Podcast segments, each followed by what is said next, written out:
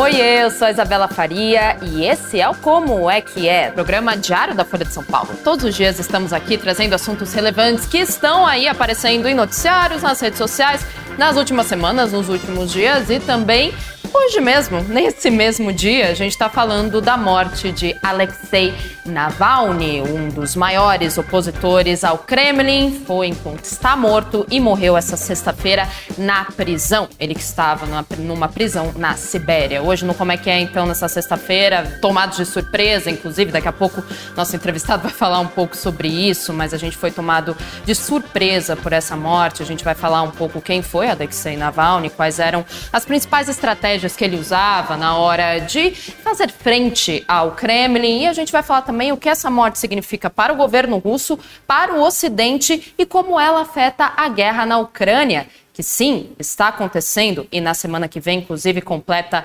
dois anos. Se não dá para a gente falar de Rússia, não dá para a gente falar de Kremlin no geral, sem falar de Igor Gilov, nosso repórter especial aqui da Folha, que hoje está longe, mas ele está aqui também no Como é que é, topou de última hora vir falar do Navalny. Obrigada, viu, Igor, por topar. Ah, eu que agradeço aí o convite. Igor, eu, a gente estava conversando né, antes do programa começar. É, foi uma surpresa, né? Estávamos fazendo outras coisas e de repente vem essa informação que Alexei Navalny morreu. E como a gente está fazendo aqui, a gente se mobilizou todo para fazer um programa totalmente diferente do que a gente estava planejando hoje.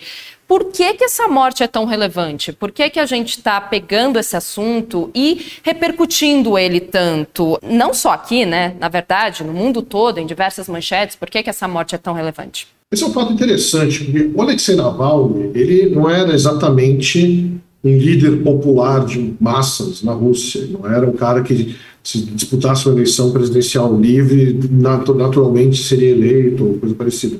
As pesquisas de intenção de voto, que incluíam o nome dele até 2018, que foi a última vez que, quando ele tentou de fato é, concorrer, não conseguiu, porque foi bloqueado pela justiça, é, davam lá 5% para ele. A questão é, desde 2017, ele é, liderou um movimento grande de ativismo digital na Rússia. Então, ele basicamente tinha uma rede enorme de apoiadores por várias regiões. A Rússia é um país do mundo, um país enorme.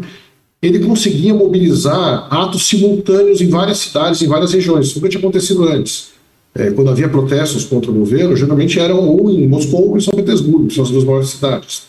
E ele nacionalizou é, esse, esse tipo de protesto e conseguiu canalizar uma insatisfação difusa que havia na sociedade russa contra a corrupção, principalmente, porque o trabalho dele era de, de um ativismo, ele era um blogueiro anticorrupção, ele tinha uma fundação chamada Fundação Anticorrupção, e ele, ele conseguiu, de fato, botar milhares de pessoas na rua rapidamente e desmobilizá-las tão rapidamente quanto, porque na Rússia, se você for um, um, um manifestante e aparecer com um cartaz sozinho, não tem problema nenhum se aparecer com duas pessoas, você vai preso, se não tiver autorização da prefeitura da cidade para fazer o protesto. Então, imagina colocar milhares de pessoas sem autorização na rua.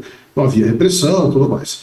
É, então, ele acabou canalizando uma imagem grande de é, como grande líder opositor, embora ele fosse uma pessoa de fora do sistema político tradicional. Ele chegou a, a estar associado a partidos de oposição dentro da oposição consentida pelo sistema de governo da Rússia é, que tem partido de oposição, que na verdade são meio de fantasia, vamos dizer assim. E, e ele, ele começou a carreira dele em 2013 como candidato a prefeito de Moscou, ficou um surpreendente segundo lugar, teve 27% dos votos. E aquilo, ele viu que dentro da política tradicional ele não ia muito além disso. Então ele partiu para outra, partiu para essa questão do ativismo digital. E aí entra uma outra questão, que se ele não era tão popular dentro da Rússia, ele ao mesmo tempo conseguia mobilizar muita gente. E ele virou um símbolo para o Ocidente, porque desde que o Vladimir Putin virou, digamos assim, inimigo número um, o meu lavado favorito é, dos países ocidentais, Estados Unidos, Europa, tudo mais, é, qualquer nome que aparecia como possível líder de oposição, mesmo que não fosse uma oposição organizada, era insensado, era bombado, vamos dizer assim. Então, ele recebia também um destaque que era um pouco desproporcional à real influência que tinha dentro da Rússia.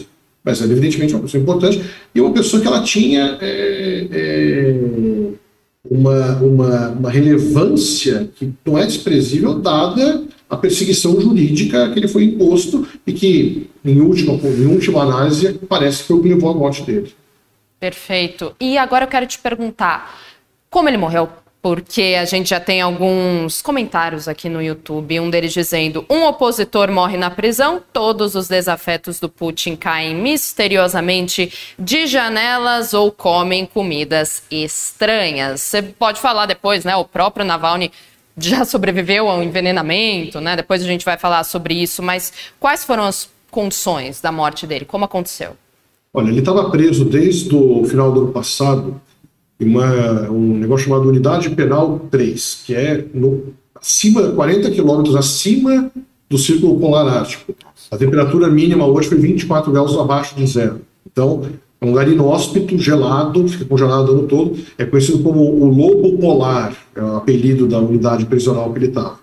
É um lugar medonho, aquelas coisas que você vê em filme, de, ah, mandou o cara para longe, para o Ártico, para a Sibéria, pra, enfim, um lugar bem ermo e, e, e distante da civilização, 1.900 quilômetros de Moscou, tudo mais com dificílimas condições. Ele relatava que sofria tortura psicológica dentro da cadeia. Eles ficavam tocando músicas de artistas nacionalistas pró-Putin para acordar ele, para não deixar ele dormir.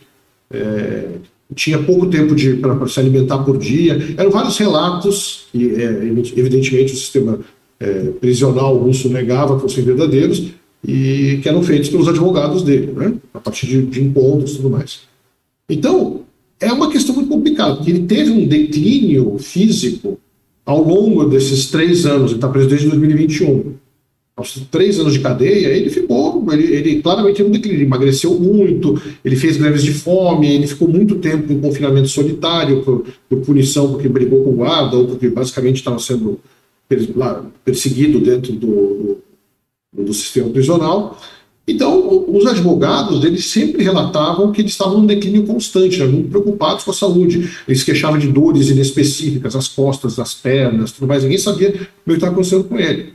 Mas, por outro lado, ele participou de uma audiência dois dias atrás, qual ele estava, parecia saudável e, e ele fez uma, uma declarações até tirando sarro do juiz que estava falando com ele, falando que ah, se não podia pingar o dinheiro na, conta bancária dele, estava acabando, enfim, fez uma gracinha com o juiz. E não é exatamente alguém que está lá pronto para morrer, assim, de forma evidente, né, que faria. A mãe dele se encontrou com ele no dia 12, ou seja, aí, há quatro dias atrás, e também relatou que ele estava bem, estava tranquilo, estava saudável e feliz, segundo ela. É, isso dito, o que o sistema prisional russo é, divulgou, porque eles fazem uma caminhada, né, os presos, uma vez por dia, de 90 minutos, numa região, numa, numa uma área fechada do, do, do, presídio, tem grades que é descrito como uma jaula grande, né, uma coisa assim. E que ele estaria andando, né, fazendo essa caminhada, e caiu duro e foi chamado os médicos, chamaram a ambulância, tentaram reanimar ele durante meia hora e tá bom. E não falam o que aconteceu. Claro, só com autópsia, só com necropsia, né, com análises é, forenses e tudo mais. Então, ninguém sabe o que aconteceu. Né? O mistério, e sinceramente, é, dificilmente alguém vai acreditar em qualquer coisa que seja dito. Falarem, olha, tinha um aneurisma que estourou, é, ele, ele teve um infarto, é, você nunca vai saber. E qualquer coisa que, que, seja uma causa, entre aspas, natural, vai estar associada às condições terríveis da prisão dele. Né? Exatamente, mesmo que haja né, uma autópsia, algum tipo de é, exame, como você disse, vai ser difícil né, acreditar, vindo do governo russo, que inclusive era, claro, o principal alvo de Navalny. Eu quero que você explique para gente, Igor, como o Navalny ele partia como ele, como ele fazia essas críticas ao governo russo, no sentido de como ele denunciava coisas que aconteciam, as corrupções, é, também às vezes alguns luxos meio bizarros, digamos assim, principalmente do Vladimir Putin. Teve aquele caso da, do palácio né, do Putin, do castelo de Putin também. E aí. É, é, coisas assim, entendeu? E eu queria te perguntar é, quais eram as estratégias do, do Navalny nesse sentido? É, ele, ele fez uma coisa interessante que é, não havia na Rússia é, uma coisa tão estruturada de internet, vamos dizer assim, no sentido de mobilização de pessoas. Então, como eu disse, ele tinha lá um grupo de ativistas dele espalhado pela Rússia, que era uma questão, e ele tinha programas, tanto no YouTube como é, em outras redes sociais russas, a VKontakte, que é a principal rede social russa, que é o Facebook russo, vamos dizer assim, ele tinha programas no qual ele fazia, ele apresentava como se fossem mini documentários acerca de casos de corrupção. Ele, não, ele, ele foi pegar no pé do Putin mais tarde. No começo ele só pegava é, casos de, de autoridades do governo. Então a coisa do Putin foi quando se aproximou a eleição de 2018, que aí sim ele mira mais diretamente no Kremlin. Antes era mais autoridades ligadas ao governo. Agora, assim, objetivamente, quando você vê as peças que eles faziam, eram peças propagandas, era, era, era mau jornalismo, não era um bom jornalismo, não era uma apuração que você falasse assim, é, ok, ela é sólida. Era muita fofoca, muito diz que diz, não sei o quê. Muitas coisas provavelmente eram verdades. Em alguns casos, eles conseguiam fazer comprovações de é, levantar é, dados bancários das pessoas e movimentações. Agora, a Rússia é um país muito difícil de você fazer jornalismo investigativo de verdade. Você não tem acesso tão fácil, não tem tanta transparência é, em movimentações financeiras, não tem transparência. Nenhum país tem muita, né? Todo mundo que quer fazer uma coisa errada consegue fazer. Mas lá a coisa é um pouco mais opaca também. E tanto era opaco, isso foi até uma coisa curiosa. Em 2017 eu fiz uma reportagem lá sobre como funcionava a rede do Navalny.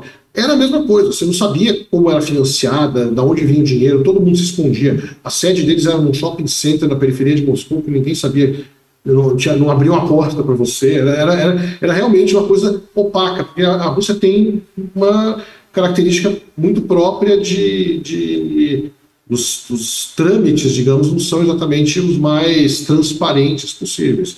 Então ele fazia um, um barulho muito grande, era muito popular uh, entre jovens, principalmente essas, essas reportagens, entre aspas, embora faltasse rigor jornalístico para quase todas as acusações de fato que ele fazia. Algumas provavelmente eram verdadeiras, outras não sei, é, mas ele fazia muito barulho nesse sentido, ele tinha uma rede de divulgação muito grande. E aquela coisa, quando alguém era preso, ele foi preso diversas vezes ao longo dos anos, entrava e saía da cadeia. Ele ou algum apoiador, como era uma coisa em rede, você tinha sempre um outro pronto para divulgar alguma coisa. Então era uma coisa, era uma estratégia bastante esperta, vamos dizer assim, de manter a mensagem circulando. Ainda mais se essa mensagem trouxer um elemento importante, né? Como, por exemplo, ficou bem famoso uma ilustração de um escovão de ouro. A gente está vendo aqui deste lado. Olha, é novo isso daqui, hein? Colocar, tá ela dividida. Esse esfregão de ouro ficou conhecido como um símbolo anti-Putin, né? E o Navalny sempre trazia também para mostrar como o Kremlin tinha esses luxos bizarros que, enfim, quando o povo estava lá, né? Inclusive durante uma guerra tendo esses, é, esses investimentos bélicos e soldados no fronte acabando padecendo por falta de investimentos. Ao mesmo tempo, você tem aí um escovão de ouro, que era um dos símbolos bizarros do Putin Agora, porque tinha aqui, Eduardo Moura, nosso editor, hoje está dizendo assim, porque tinha no Palácio do Putin, era um símbolo então de vida luxuosa, porque este escovão estava no Palácio do Putin. Agora, já que você falou um pouco das é, estratégias de comunicação do Navalny, o Igor, que não eram as mais corretas quando a gente fala de jornalismo 100% limpo, digamos assim. Você disse que havia aí uma coisa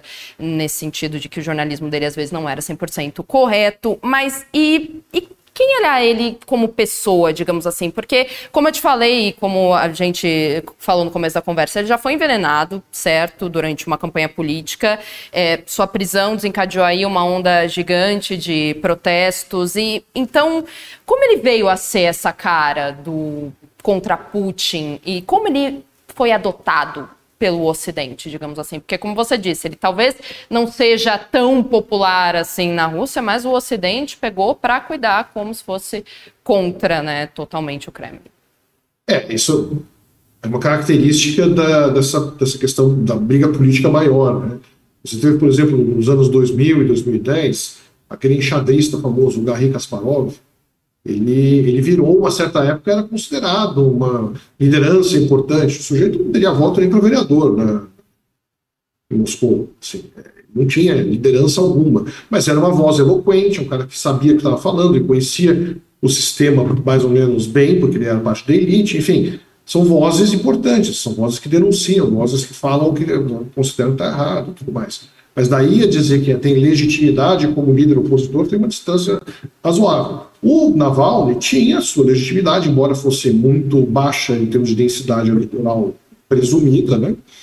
É, e ele surge, na verdade, quando, ah, enfim, quando ele faz as campanhas, depois ele, ele é barrado para concorrer é, em, em 2018 contra o Putin, na eleição né, que aconteceu pouco antes da Copa do Mundo, ele, ele vira, aí, aí o Ocidente realmente adota ele, ele vê, ó, tem alguém que consegue mobilizar muita gente e tem uma mensagem contra o Putin. A verdade é o seguinte, se fosse o padeiro da esquina, nenhum, nenhum demérito aos padeiros, enfim, sujeito que está aqui do lado e saísse falando mal do Putin, o Ocidente ia adotar também, porque existe também a questão política que o Ocidente é inimigo do Putin e vice-versa, eles são adversários.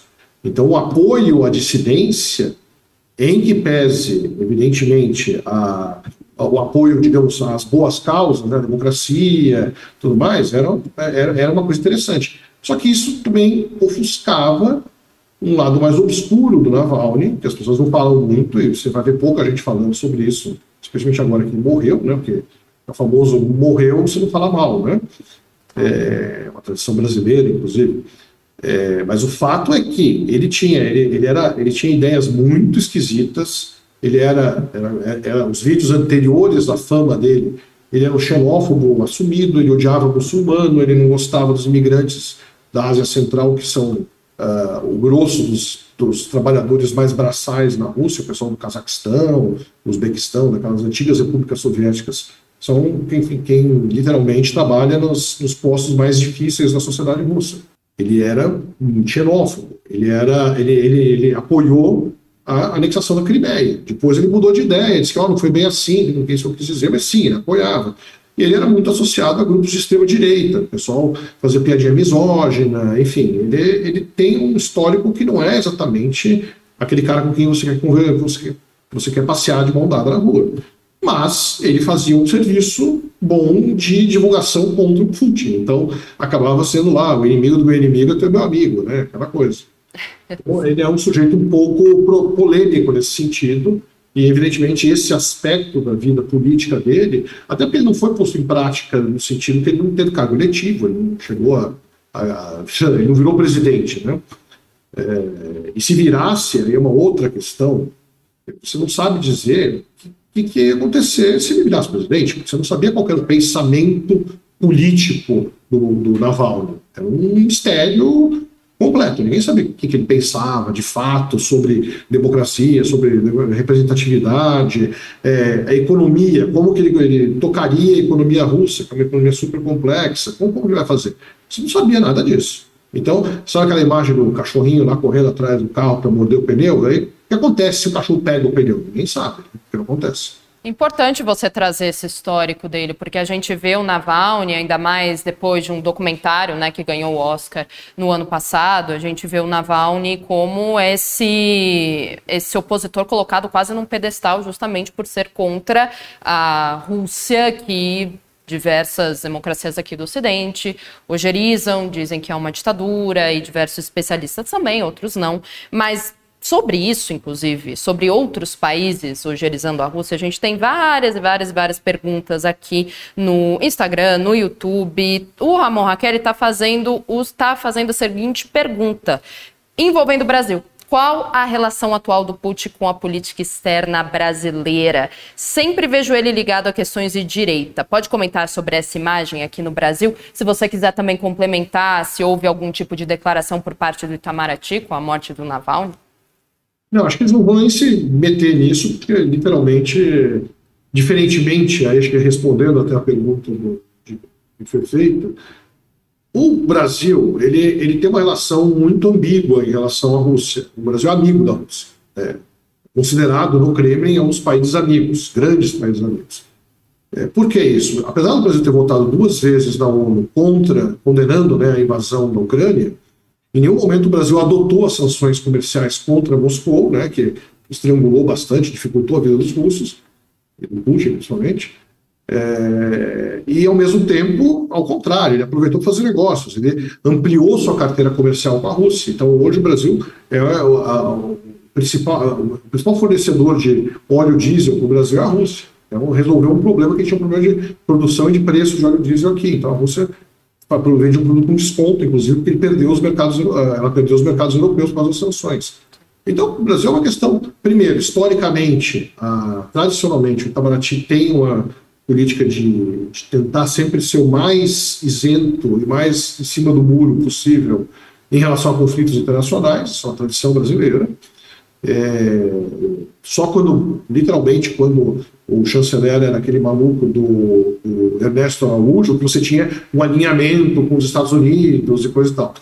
E aí você fala uma coisa interessante, porque o Putin, é, por toda essa proximidade, né, ele é um, posso dizer que o Lula tem uma proximidade com ele, o governo brasileiro tem uma proximidade com, com o Putin, já que já vem dos outros mandatos do Lula, da Dilma Rousseff também, ele tinha, ele teve uma boa relação com o Jair Bolsonaro. E por quê? O Jair, nesse espectro da direita mundial, que é uma coisa meio difusa, porque junta alho com bugalho, junta pessoas são parecidas com o Trump e o Bolsonaro, mas junta também o Orbán, que é o primeiro-ministro da, da, Hungria, e, enfim, juntava o Duterte, que era o cara da, o presidente lá, o presidente da, da, das Filipinas.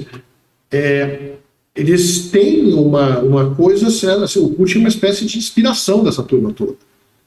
Tem um livro brilhante que chama O, o, o Mago do Kremlin, do Giovanni di Empoli, é, que descreve como uma, como uma ficção, mas é uma história praticamente verdadeira, como que um, um cara que trabalhava com Putin criou essa imagem mundial dessas, dessa direita nacionalista que acabou se espalhando. Teve um ápice né, quando o Trump virou presidente, quando teve o Brexit né, do Reino Unido e tudo mais. Mas é muito interessante ver assim como o Putin, ele apesar de ser o inimigo do Ocidente, ele também é um inspirador de uma parte relativa, relativamente grande desse Ocidente. Então, é, para o Brasil é uma coisa curiosa. Assim, a gente está numa posição intermediária, vamos dizer assim, e, e, que tem muito a ver com o interesse comercial também. Você acabou de entrar um pouquinho na, na outra pergunta do Ramon Raquel aqui, que está dizendo: 2024 promete, em Putin e Trump a 80 km por hora. Ótimo meme que fez referência. O que esperar destes movimentos extremos num contexto global, onde o Brasil entra na história, segundo sua análise? Eu acho que assim, você tem. Uh, o grande tema hoje uh, envolve a Rússia, naturalmente, a guerra da Ucrânia, que é vista por, por, boa parte da Europa e dos Estados Unidos como uma questão até existencial, se ele, considerando que se Putin ganhar a guerra de alguma forma, ele vai ser uma ameaça ainda maior para a estabilidade mundial e a segurança mundial.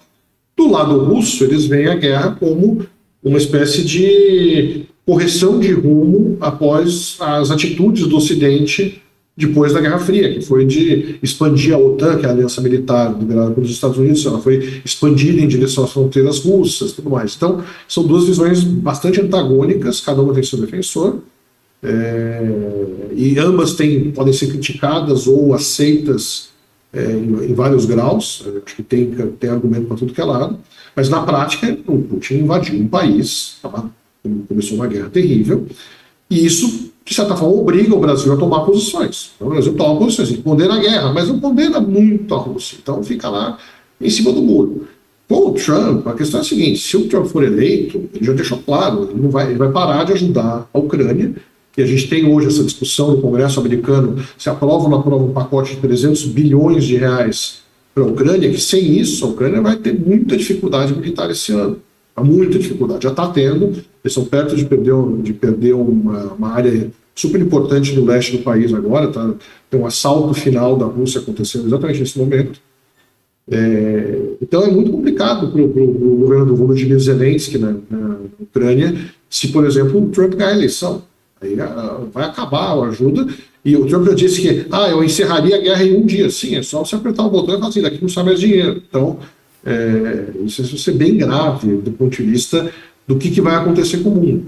Do lado russo, sempre tem que olhar para os dois lados. Eles falam o seguinte: não, nosso interesse é só proteger a nossa fronteira, não queremos a, a Ucrânia dentro da OTAN, não queremos forças ocidentais perto da nossa fronteira.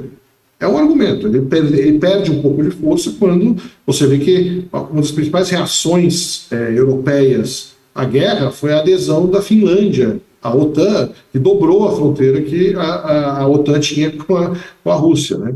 Mas, de fato, historicamente, a, a, Ucrânia é muito importante, é a principal rota de invasão uh, do território russo, Napoleão passou por lá, Hitler passou por lá, enfim, é uma, é uma coisa muito complicada do ponto de vista político na Rússia. E temos que lembrar que daqui a um mês você vai ter eleição presidencial na Rússia. Então, o Putin, que vai ganhar essa eleição, está ganha com ele, não há, não há, muita discussão em relação a isso, é, ele tem que ter um bom discurso né, do que, que ele está fazendo. Então, ele, ele vai manter essa pressão e isso é muito ruim para, enfim, do ponto de vista também, continuar morrendo gente por causa disso. Né? Já que você falou de Zelensky, claro que Zelensky não ia perder a oportunidade de dizer que Navalny foi assassinado né, pelo governo russo, mais precisamente pelo Putin. E eu te pergunto como essa declaração fez eco no mundo, se fez, e como é que as pessoas, como outros países, como os Estados Unidos, reagiram à morte de Navalny. É, houve uma reação em uníssono, praticamente, todos alegando. Inicialmente, todo mundo falou assim: olha, se comprovado, porque ninguém viu o corpo do cara, ninguém sabe, ninguém viu ele morto. É, isso é uma declaração do governo russo que ele está morto. Os, depois de um tempo, os advogados e é, todo mundo disse, não, de fato ele está morto. Mas no primeiro momento você não sabia exatamente o que aconteceu. É, então, a, a, crítica que era feita tinha sempre tinha esse aposto, né, se confirmar. Agora não, está tá certo que, que ele está tá morto, infelizmente. E, e o que você teve foi presidente dos Estados Unidos, Joe Biden, dizendo que a responsabilidade pela morte é de Putin e seus capangas, entre aspas. usou esse termo. Presidente da França, Emmanuel Macron. Primeiro-ministro do Reino Unido, Rishi Sunak. Uh, chanceleres de vários países, autoridades que estão reunidas numa conferência importante que acontece todo ano em Munique, na Alemanha, falaram a mesma coisa, crítica uníssona. A Rússia mesmo que não tenha assassinado no sentido meteu uma bala na cabeça do, do Navalny, nem deu veneno para ele de novo, é, com as condições brutais do encarceramento dele, levou à morte. É uma, é uma leitura de um, uma forma de assassinato, vamos dizer assim, que está sendo feita e foi adotada de forma geral pelo, pelos países que estão, principalmente do outro lado da trincheira é, na guerra da Ucrânia, né, que são os países do Ocidente e os Estados Unidos. Guerra na Ucrânia, minha próxima pergunta é sobre ela. Essa morte é, vai ter algum impacto na guerra na Ucrânia ou não? Eu acho que a coisa principal que tem que ser vista é se isso vai aumentar a pressão, e vai aumentar a pressão, sobre a oposição republicana, que é ligada ao Trump, né, que, é, que deve ser o candidato desde esse ano a presidente. Uh, se, se, se isso vai aumentar muito a pressão para eles liberarem o pacote de apoio a Ucrânia que está parado no, na Câmara dos Representantes, que é a Câmara dos Deputados dos Estados Unidos. os relatos iniciais que vêm de lá dão conta que, olha, tá todo mundo vai falar mal do Putin, que ninguém fala bem oficial abertamente, mas que a divisão continua. Então, acho que a principal coisa a ver é se a questão do Navalny vai ser usada, vai ser operacionalizada é, em termos de discurso. A mim parece que não é um fator central para o deputado republicano de Iowa mudar o voto dele, me parece. Perfeito. Tem muita gente aqui no Instagram e no YouTube comentando sobre o fato de a Rússia ser uma ditadura. No YouTube, aqui, o mundo chora a morte de um jovem pai de família que ousou enfrentar um país de ditadura. No Instagram, Putin criou uma espécie de nova ditadura moderna onde faz o povo russo acreditar numa falsa sensação de liberdade e segurança. Eles acham que participam do processo decisivo em seu país e já fizeram também algumas outras perguntas. Alexandre está perguntando assim: Igor, a oposição a Putin fora de Moscou e São Petersburgo, ao povo russo em geral, ou o povo russo em geral despreza a democracia liberal? Olha, existem duas questões aí. Primeiro que, é, de fato, as duas maiores cidades, né, que são Moscou e São Petersburgo, elas concentram muito a, digamos, a classe média ocidentalizada da, da Rússia. Mas ela existe em lugares, por exemplo, como Rabarovsk, que é uma cidade grande, de quase um milhão de habitantes, que fica na pontinha da Sibéria, lá do outro lado, do lado da Coreia do Norte, bem longe, 8 mil quilômetros de distância de lá. Então, é, é um pouco relativo isso. Existe uma classe média em outros pontos da Rússia. No sul da Rússia, a cidade de Rostov é uma cidade de classe média, majoritariamente. Essa questão da, da, da, da democracia, ela, ela passa por uma questão histórica russa que aí, quando você conversa com políticos que são apoiadores do Kremlin, que têm ligação uh, com o governo russo, passa muito essa impressão que é, existe um senso de continuação para eles daquilo que um primeiro-ministro que trabalhava para o último czar, chamado uh, Piotr Stolypin, falava que para você fazer qualquer coisa na Rússia, você tem que fazer com um punho forte. E o que, que seria esse punho forte? Né? Um governante autoritário que botasse ordem na casa e que fosse, digamos, machão, eslavo, aquela coisa toda. Porque senão o povo não confia, não respeita e a coisa não vai para frente. É uma visão altamente paternalista da história. Mas na prática, foi assim que funcionou com, com os czares, né, que era o governo imperial, e na sequência com os, os governos dos, dos secretários-gerais dos partidos comunistas durante a ditadura da União Soviética, e acabou que com a dissolução da União Soviética em 1991, o país fez um experimento ultraliberal, que foi o governo do Boris Yeltsin, e foi um desastre. Foi uma tragédia que traumatizou uma geração de russos que perderam todo o dinheiro que tinham, perderam aquela imagem de potência que, bem ou mal, pior que tivesse comida, tudo mais, ainda tinham, mas principalmente a vida deles foi virou um inferno, perdendo dinheiro, perdendo emprego, tudo mais. O Putin entra nos setores do governo Yeltsin, primeiro como primeiro-ministro, depois como presidente, e ele, você pode gostar ou não do Putin, do que ele, como ele fez a coisa, mas ele consertou isso, ele retomou um caminho de crescimento, um caminho amparado no preço do petróleo que, e, na, e no mundo das commodities dos anos 2000, enfim, a Rússia é um grande produtor de gás e petróleo e reconstruiu as suas forças militares. Ele, ele fez um caminho de reconstrução da imagem, dessa, dessa, dessa específica imagem da Rússia, que aos poucos foi se afastando daquilo que era a ideia de uma Rússia ocidental, ligada à Europa, mais europeia do que asiática. Então existe uma coisa do caráter russo que muita gente diz: olha, isso é uma falácia usada por governantes para dominar o seu povo. São duas leituras possíveis. Agora, é, é inescapável que a prática russa ao longo de séculos ela é essa. E o Putin ele só está fazendo o que foi feito antes dele. Perfeito. Queria retomar um assunto que a gente estava conversando mais cedo, que era sobre o fato de Navalny ser um, um ícone mais poderoso nos olhos do Ocidente do que dentro da Rússia em si. Ele não era um opositor, claro, ele sempre fez frente a Putin, mas você falou, o jornalismo dele às vezes não era 100% correto, digamos assim, mas tudo isso para introduzir uma pergunta aqui no YouTube. Se Navalny e companhia não tem importância dentro da Rússia, ou né, tem uma importância menor do que a gente acha que tem, por que Putin não deixava eles concorrerem nas eleições? Navalny concorreu né, a prefeito de Moscou, teve aí uma porcentagem de quê? De 20 e poucos por cento, mas, enfim, não ganhou, né? Então, a questão é a seguinte: ele foi barrado depois das da disputas federais, né, por causa de uma condenação que aparentemente era meio perseguição política mesmo, ninguém sabe direito. Mas a questão é a seguinte: é, sim, você olha, por exemplo, a eleição que vai acontecer mês que vem, duas pessoas que eram contra a guerra e que faziam oposição mais aberta ao Putin foram impedidas de concorrer por detalhes técnicos. Isso acontece na Rússia. Então, existe um sistema político que ele dificulta a mobilidade, digamos, a mobilidade social dentro dele. Então, você não tem espaço para que. isso piorou, isso mudou muito ao longo dos anos. Que, por exemplo, até a eleição de 2018, tinha espaço para candidaturas que falavam um pouquinho mais grosso, mas pouco, não muito, dentro de um esquema permitido, digamos assim, de crítica, até porque isso dava um verniz de democracia, que o Putin sempre falou, olha, a nossa democracia é particular, ela não é igual à democracia ocidental, ela tem características russas, mas é uma democracia, isso é a versão dos apoiadores dele.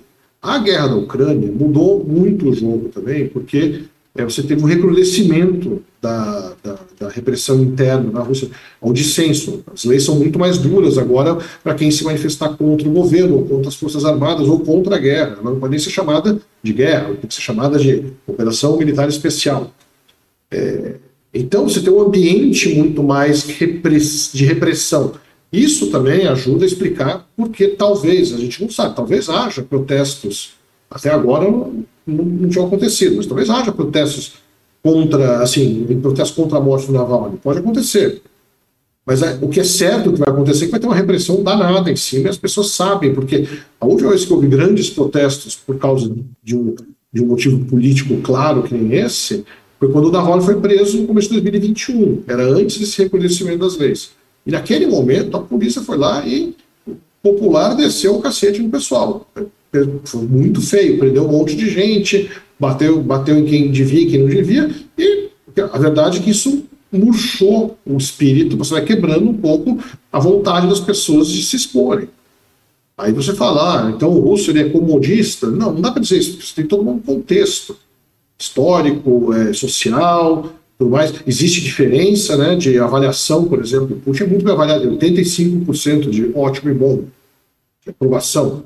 Só que é diferente a aprovação dele entre os mais velhos e os mais novos.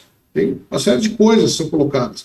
Então, é, é, falando objetivamente, a impressão que dá é que crescentemente o Kremlin está calando qualquer voz de dissenso para não dar sorte com azar, é basicamente isso.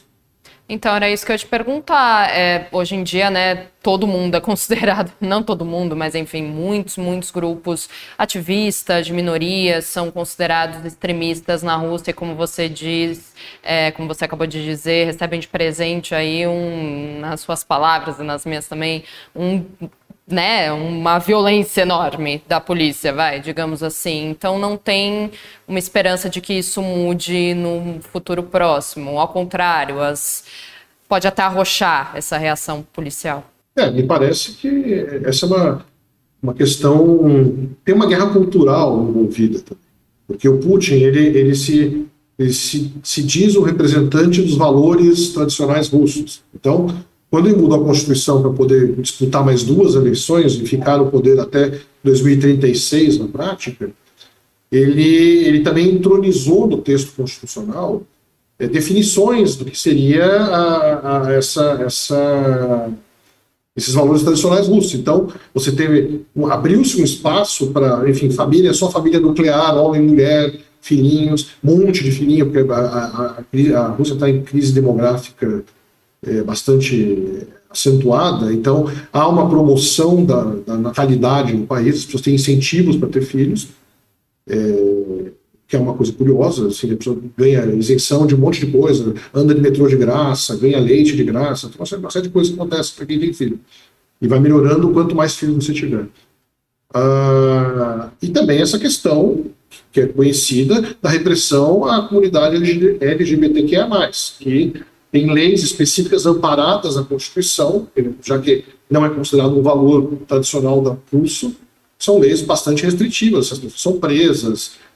é famoso o caso daquela de, de ativistas é, gays na, na Chechênia, que é uma república muçulmana russa no sul da Rússia, que foram perseguidos, mortos, ou, há um pouco de tudo, assim, a lei é muito repressiva. Então, o ambiente, no geral, nesse sentido, é de, é de, de repressão mesmo. Né? Então, como sai o governo russo depois da, da morte do Navalny? Mesma força, mais fortalecido, enfraquecido ou nada mudou?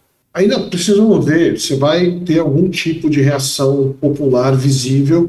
Até agora o que aconteceu foram pessoas foram a monumentos é, a, em homenagem às vítimas da repressão soviética, quase todas as cidades russas têm, e foram depositar flores, sem dizer nada.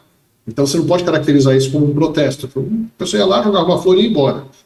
E isso aconteceu em Moscou, aconteceu em São Petersburgo, em Kazan, que é uma cidade grande, aconteceu em alguns pontos do país. É, não teve até agora nenhuma manifestação, mas, curiosamente, a Procuradoria da da, de Moscou emitiu um comunicado lembrando as pessoas que qualquer, qualquer manifestação sem autorização é crime. Ou seja, prepare-se que a gente vai bater em vocês. É, é, é, foi, foi, dado um alerta, e esse alerta mostra que eles estão atentos a essa questão.